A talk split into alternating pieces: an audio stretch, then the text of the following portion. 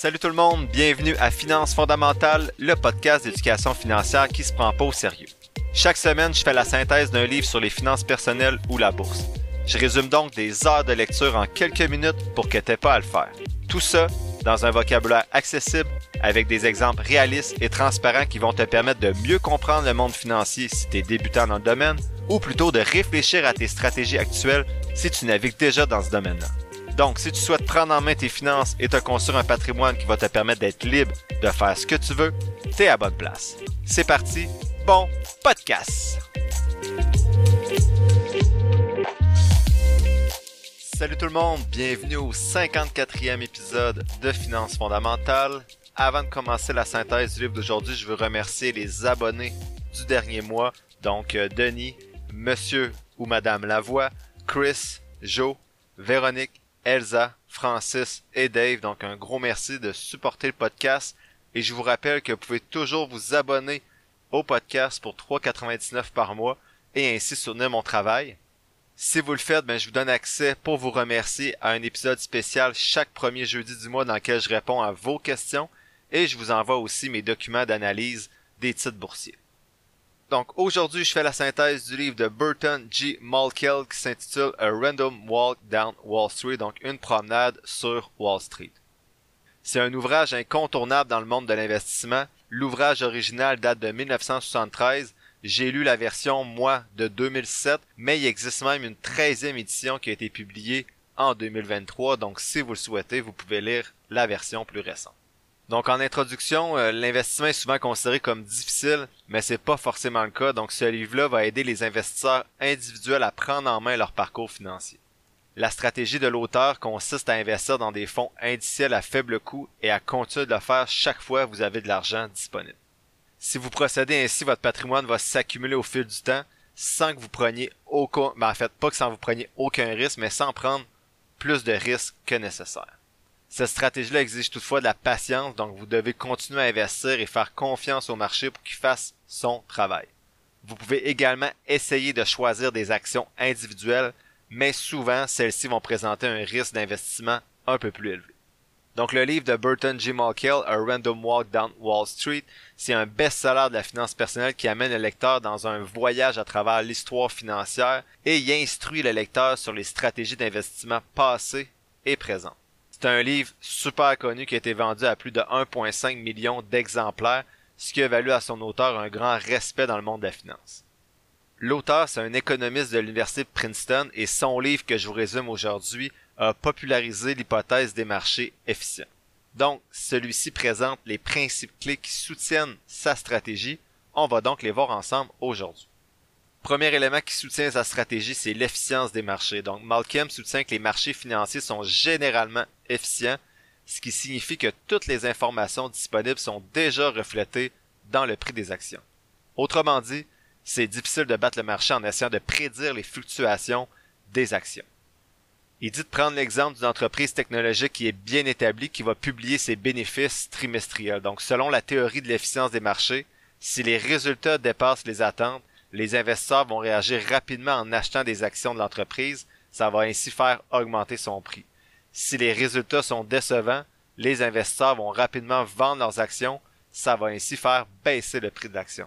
Dans les deux cas, l'information est rapidement intégrée dans le cours de l'action, ce qui rend difficile pour un investisseur individuel de réaliser un gain en essayant de battre le marché, encore plus quand ces, transactions-là vont se faire souvent quand le marché va être fermé pour les gens comme nous, donc, il appelle ça le poste, euh, l'after hour, on va dire, d'un investissement. Donc, pour moi, le marché ferme à 4 heures, mais il y a des gens qui peuvent investir de 4 à 5 heures, ce qui n'est pas mon cas. Donc, lorsque les compagnies annoncent leurs résultats à 4 heures et demie, ben moi, je peux pas en profiter alors qu'il y en a plein d'autres qui ont déjà vendu ou acheté leur titre.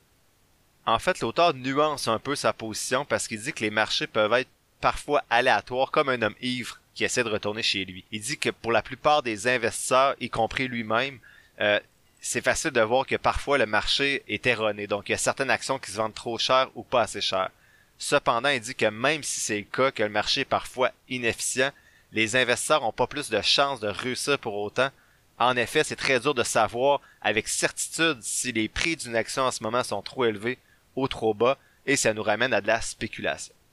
Donc en gros, que les marchés soient efficients ou non, l'auteur dit que ça va être difficile de les exploiter, en fait, d'exploiter ces inefficacités-là. Ça nous amène au deuxième élément de synthèse du livre, donc il parle un gros œuf ou dix œufs, donc il souligne en fait l'importance de, de diversifier. Donc il dit que placer tous ses œufs dans le même panier peut être risqué. C'est plus sage de répartir son argent sur un large éventail d'investissements pour réduire les risques. Donc il suggère plutôt de prendre 10 œufs dans 10 paniers différents plutôt qu'avoir un gros œuf dans un seul panier. Imaginez que vous investissez tout votre argent dans une seule entreprise. Si cette entreprise-là fait faillite, vous perdez tout. En revanche, si vous avez investi dans 10 entreprises différentes, s'il y a une seule faillite, ben vous allez avoir perdu à peu près 10% de votre investissement, ce qui est un peu moins pire. Par contre, dans son livre, il vante également les mérites de la prise de risque. Donc, il dit que c'est pas nécessairement de prendre juste un œuf, mais pas non plus d'avoir un panier rempli avec 1000 œufs. Donc il dit qu'il faut pas non plus surdiversifier. Il dit que le risque est omniprésent et plus le rendement potentiel est présent, plus votre investissement, le risque de votre investissement va être important. En d'autres termes, si vous investissez dans une action qui a un avenir prometteur et que vous vous attendez à ce qu'elle connaisse une croissance qui est importante, vous vous exposez habituellement au risque qu'elle réalise également la performance inverse. Par contre, si vous avez raison, mais votre action peut générer des rendements incroyables pour votre portefeuille. Il dit que c'est important justement d'apprendre à accepter cet aspect-là de notre stratégie d'investissement et de ne pas craindre lorsque, la volatilité va se présenter à nous. Il dit que bien entendu, tout ça doit rester dans les limites du possible. Donc le rêve de tout investisseur, c'est de réduire les inconvénients potentiels. Vous devriez donc viser les valeurs qui sont plus sûres, les entreprises stables qui ont un bon passé, mais également un avenir prometteur. Il dit de se protéger des pertes en appliquant la théorie moderne du portefeuille, donc Modern Portfolio Theory. Donc selon la théorie moderne du portefeuille, c'est le niveau de risque et non la compétence ou la prévoyance qui détermine le rendement auquel un investisseur peut s'attendre. Donc plus un investisseur va prendre de risques, plus il va être récompensé. Là, c'est juste savoir quel niveau de risque vous êtes prêt à prendre. Toujours selon cette théorie-là de l'auteur, il convient d'investir dans des entreprises dont les rendements sont inversement corrélés. Vous allez donc protéger ainsi votre argent dans toutes les situations. Par exemple, pendant la pandémie, vous auriez pu investir à la fois dans des actions d'entreprises qui sont plus sur le travail en ligne, euh, les, euh, les, les, loisirs au foyer comme Netflix et ainsi de suite, mais également dans des sociétés de voyage. Vous serez ainsi assuré de gagner assurément dans un de vos placements à la fin ou peut-être même dans les deux. Cependant, tous les risques supplémentaires offrent pas nécessairement la possibilité d'obtenir des rendements plus élevés. C'est pas parce que vous prenez des risques que vous allez avoir automatiquement des rendements plus élevés. Ça se peut que tous vos risques ne payent pas ou que vous n'ayez pas bien fait vos devoirs et que vos risques étaient mal calculés. Il dit justement qu'il faut être capable d'évaluer correctement la valeur de ces investissements. Donc pour ça, il ne faut pas acheter des actions à l'aveuglette ou sur la base de vagues recommandations qu'on reçoit de nos proches. Il dit que faire ses propres recherches est l'un des aspects les plus importants de l'investissement et pour ce faire, il aborde l'analyse technique et l'analyse fondamentale. Il explique que la première, donc l'analyse technique, implique l'utilisation de données historiques et graphiques pour prédire la tendance des actions. Il dit qu'il s'agit généralement cette stratégie-là euh, d'une stratégie justement de trading à haute fréquence et il y a de nombreuses études qui ont conclu que c'était pas très efficace comme approche de l'investissement.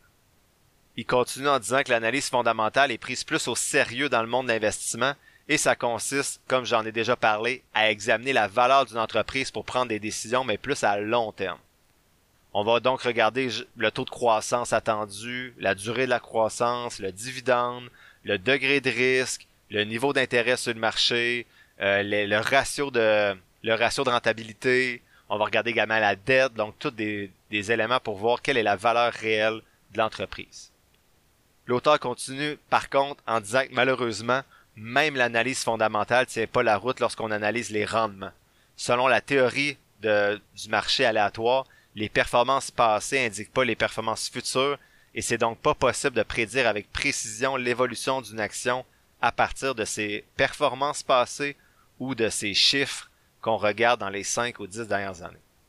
Je suis d'accord avec la diversification que l'auteur aborde, mais aussi avec la prise de risque, Cependant, pas, pas la prise de risque dans des actions individuelles, plutôt sur la répartition.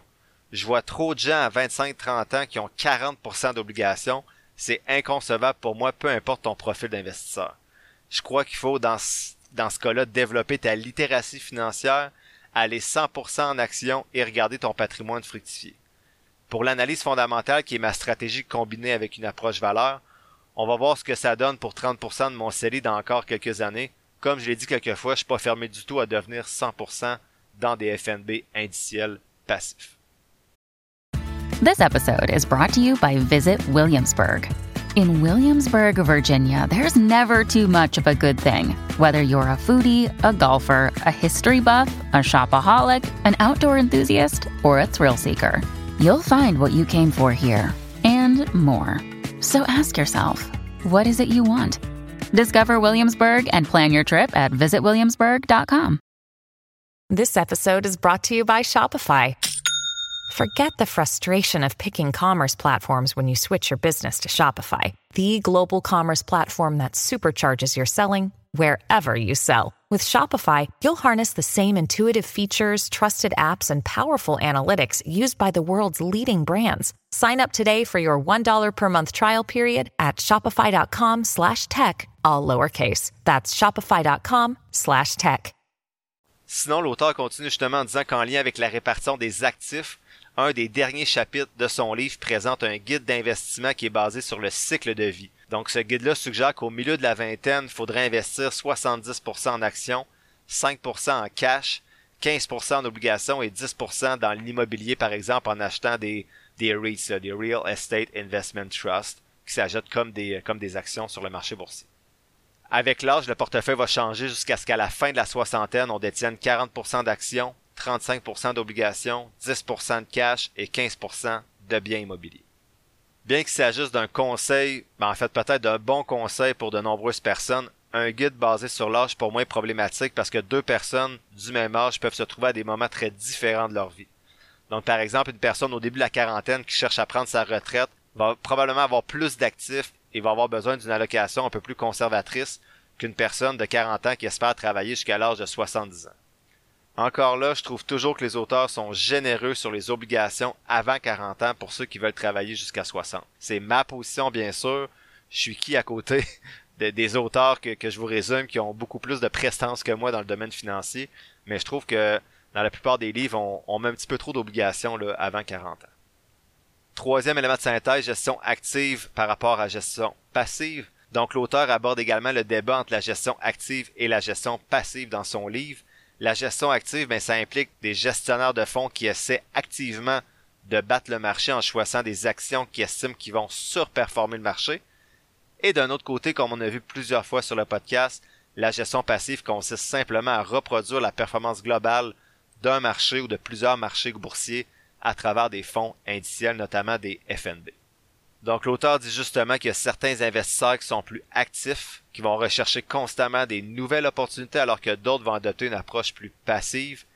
Qu'est-ce qui distingue les deux? Ben c'est le marché et comment atteindre la performance moyenne du marché? Ben pour ça on peut utiliser des fonds indiciels. L'auteur dit que les fonds indiciels constituent un moyen d'investissement qui permet de diversifier facilement ses investissements parce qu'il va suivre un ou plusieurs indices comme le célèbre SP500 qui regroupe les 500 plus grandes entreprises américaines et qui représente le marché, probablement une grande partie du marché américain. L'auteur dit qu'investir dans ce type de FNB-là ou de fonds-là indiciels, c'est l'un des moyens les plus sûrs de se constituer un portefeuille d'actifs basé sur les actions parce que ça affiche de bonnes performances au fil du temps, ça suit le marché boursier. Par contre, les investisseurs actifs vont chercher à surpasser les rendements du marché parce qu'ils peuvent s'avérer parfois assez faibles certaines années lorsqu'on les regarde jour après jour, bien sûr.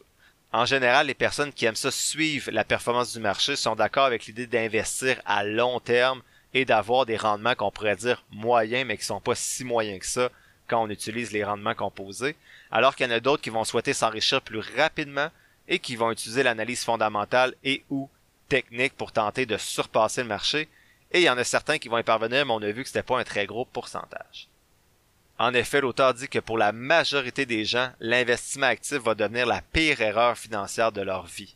La sélection des titres peut bien se passer au début, cependant une correction du marché ou simplement une chute des actions peut anéantir des mois ou des années de rendement qui ont été soigneusement acquis. C'est pourquoi l'auteur préconise d'investir lentement et de façon constante dans des FNB indiciels à faible coût et de s'assurer un bon avenir financier. Mais, comme beaucoup de personnes aiment analyser et rechercher des actions, ils précisent qu'on peut aussi placer la majeure partie de notre argent dans des, investissements indiciels passifs et effectuer des transactions plus actives avec un petit pourcentage de notre portefeuille, comme je fais dans mon cas et que je vous présente dans mes différents bilans. Je suis pas mal d'accord avec lui, comme j'en parle souvent sur le podcast, la plus grosse partie de votre, de de votre portefeuille devrait être passif indiciel, selon moi, mais ce n'est pas un conseil, c'est ce que je fais personnellement. Quatrième élément de synthèse, le temps. Donc un autre point clé, c'est l'importance du temps sur le marché plutôt que d'essayer de timer le marché. Donc essayer de, de prédire les hauts et les bas du marché, c'est risqué et ça peut conduire souvent et la plupart du temps à des décisions qui sont très émotionnelles. Il dit que pour commencer son parcours d'investisseur, on peut commencer à épargner le plus tôt possible parce que même des petites sommes vont s'accumuler au fil du temps et euh, faire fructifier votre patrimoine. Il ajoute comme truc que c'est important également de s'occuper de ses assurances et non seulement de l'investissement, donc de bien s'assurer, surtout si on a des personnes à notre charge. Enfin, cinquième et dernier point de la synthèse d'aujourd'hui, c'est la psychologie de l'investissement. Donc, Malkiel aborde la psychologie des investisseurs. Il dit que les émotions peuvent souvent nuire à la prise de décision financière rationnelle. Un exemple pour illustrer ça, il dit que lorsque le marché est en baisse, la peur va inciter souvent les gens à vendre leurs actions par crainte de perdre davantage et à l'inverse, lorsque le marché est en plein essor, ben, l'avidité des gens va les amener à acheter à des prix plus élevés que ce à quoi ils ont vendu précédemment. Donc apprendre à gérer nos émotions, c'est essentiel pour un investissement qui est réussi. Il dit que c'est facile pour vous, en fait pour nous, de dire qu'on a le contrôle sur notre cerveau et sur nos décisions lorsqu'on parle d'investissement, mais il y a des études qui ont prouvé le contraire. En fait, les investisseurs font souvent le contraire de ce qu'ils voudraient accomplir dans leurs transactions, dans leurs investissements, et ça, c'est dû à quatre défauts qu'on a pas mal tous presque en tant qu'investisseurs, soit l'excès de confiance, les jugements biaisés, la mentalité de troupeau et l'aversion pour les pertes, des éléments qu'on a déjà abordés sur le podcast. En effet, on avait vu que l'excès de confiance et le jument biaisé nous, attribuaient en fait des compétences qu'on n'a pas toujours et qu'on a tendance à surestimer ses capacités d'analyser des actions ou ses feelings par rapport à certaines entreprises, alors que la mentalité de troupeau nous amène à investir dans les titres que tout le monde investit et justement à investir dans des all-time high, donc dans des moments où l'action est à son maximum, à son prix le plus élevé. Et la mentalité, euh, pas la mentalité de troupeau, mais l'aversion pour les pertes, c'est vraiment qu'une perte va faire plus mal qu'un gain, donc on n'est pas capable de vendre un titre. Ben, pas, pas capable, mais on a, on a plus de difficultés à vendre un titre qui a diminué dans notre portefeuille plutôt qu'un titre qui a augmenté. En conclusion, pour récapituler rapidement les cinq points essentiels à retenir du livre, donc point 1, les marchés sont généralement efficients, ce qui rend difficile la prédiction des fluctuations des, des actions. 2. La diversification est essentielle pour réduire les risques. 3. La gestion passive peut être préférable à la gestion active en raison des coûts et de la difficulté de battre régulièrement le marché. 4. L'horizon d'investissement à long terme est souvent plus important que le timing du marché. Et 5. Contrôler nos émotions est crucial pour prendre des décisions financières avisées. Je termine la conclusion avec une petite citation de l'auteur que j'ai traduite librement. C'est pas difficile de gagner de l'argent sur le marché boursier. Ce qui est difficile, c'est la tentation séduisante de jeter son argent par les fenêtres en faisant de la spéculation à court terme pour s'enrichir rapidement. C'est une leçon évidente, mais souvent ignorée par les investisseurs. En gros, qu'est-ce que je retiens de ce livre-là pour terminer? Ben, c'est que le livre explore comment l'investisseur individuel comme vous et moi peut gagner de l'argent sur le marché boursier en suivant un chemin bien simple qui est garanti de succès si l'investisseur a de la patience et comprend que les marchés financiers sont imprévisibles et que c'est impossible de prédire de manière fla flable, fiable la variation des cours euh, des différentes actions. La semaine prochaine, je fais la synthèse du livre d'Azwat Damodaran qui s'intitule The Little Book of Valuation. Et ce jeudi, j'analyse pas d'action parce que ça va être le septième épisode des abonnés.